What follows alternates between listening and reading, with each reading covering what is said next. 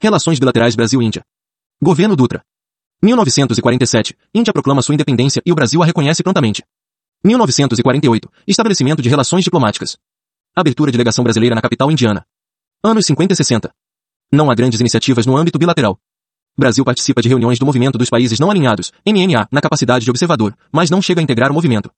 Índia de Nehru era um dos principais expoentes do movimento, junto com a Iugoslávia, a Indonésia e o Egito. Movimento surge em 1961 na Conferência de Belgrado. Costa e Silva. 1968, segundo UNCTAD, Nova Delhi Brasil e Índia revelam importante coordenação à frente do G77. Críticas ao GATT defesa de criação de sistema comercial preferencial para países em desenvolvimento. 1968, Brasil e Índia rejeitam o TNP. 1998, Brasil adere ao TNP.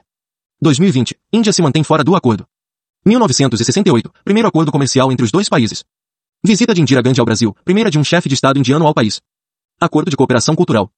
1968, visita do chanceler Magalhães Pinto à Índia.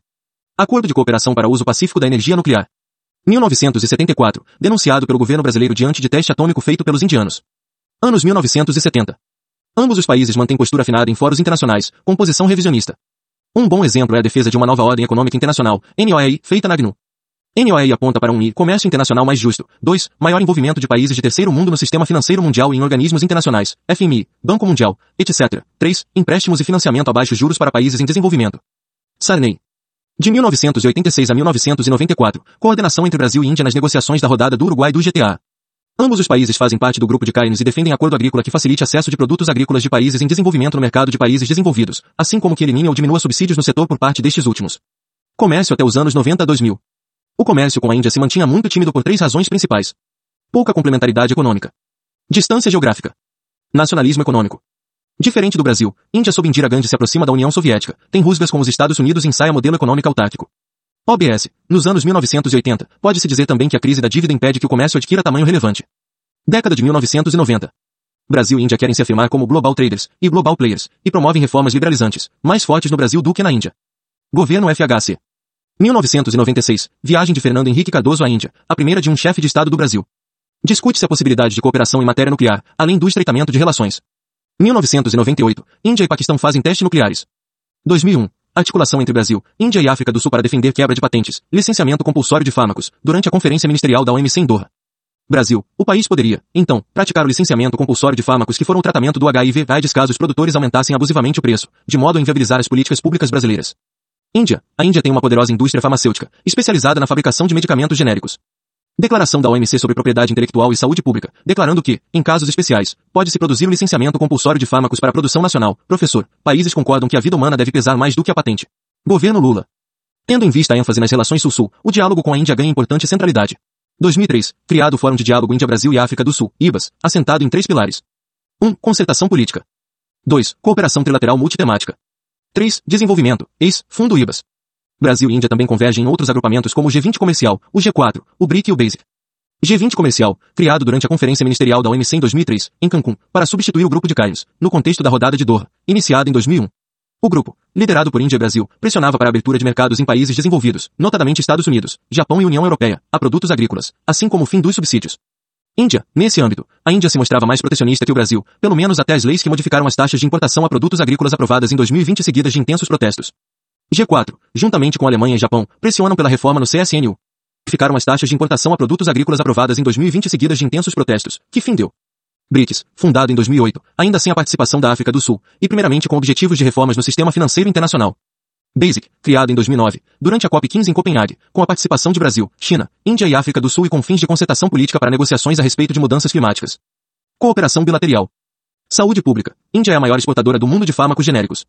Bioenergia. Índia tem as maiores plantações de cana-de-açúcar do mundo, além de ser independente de importação de petróleo. Energia nuclear. Acreditava-se, à época, que o Brasil poderia se tornar um importante exportador de urânio por meio da FCN, a fábrica de combustível nuclear, em Resende. Comércio. Disparada no comércio bilateral, que passa de 1 bilhão de dólares, 2003, para mais de 10 bilhões de dólares, 2012. Destaque para as vendas brasileiras de óleo bruto de petróleo, por volta de 50% de nossa exportação, e importação de óleo combustível, sobretudo diesel, OBS. A maior refinaria de petróleo do mundo se localiza na Índia. Inseticidas e fungicidas, bem como medicamentos, parte significativa das importações brasileiras. 2004. Acordo de Preferência Comercial, APC, entre Mercosul e Índia, que entra em vigor em 2009. 2004. Lula visita a Índia, convidado pelo governo indiano para as celebrações do Dia da República. 2006. Visita do primeiro-ministro da Índia, Manmohan Singh, ao Brasil. 2006, assinatura da parceria estratégia entre os dois países. 2007, Lula faz nova viagem acompanhado de delegação de empresários e da CNI, Confederação Nacional da Indústria.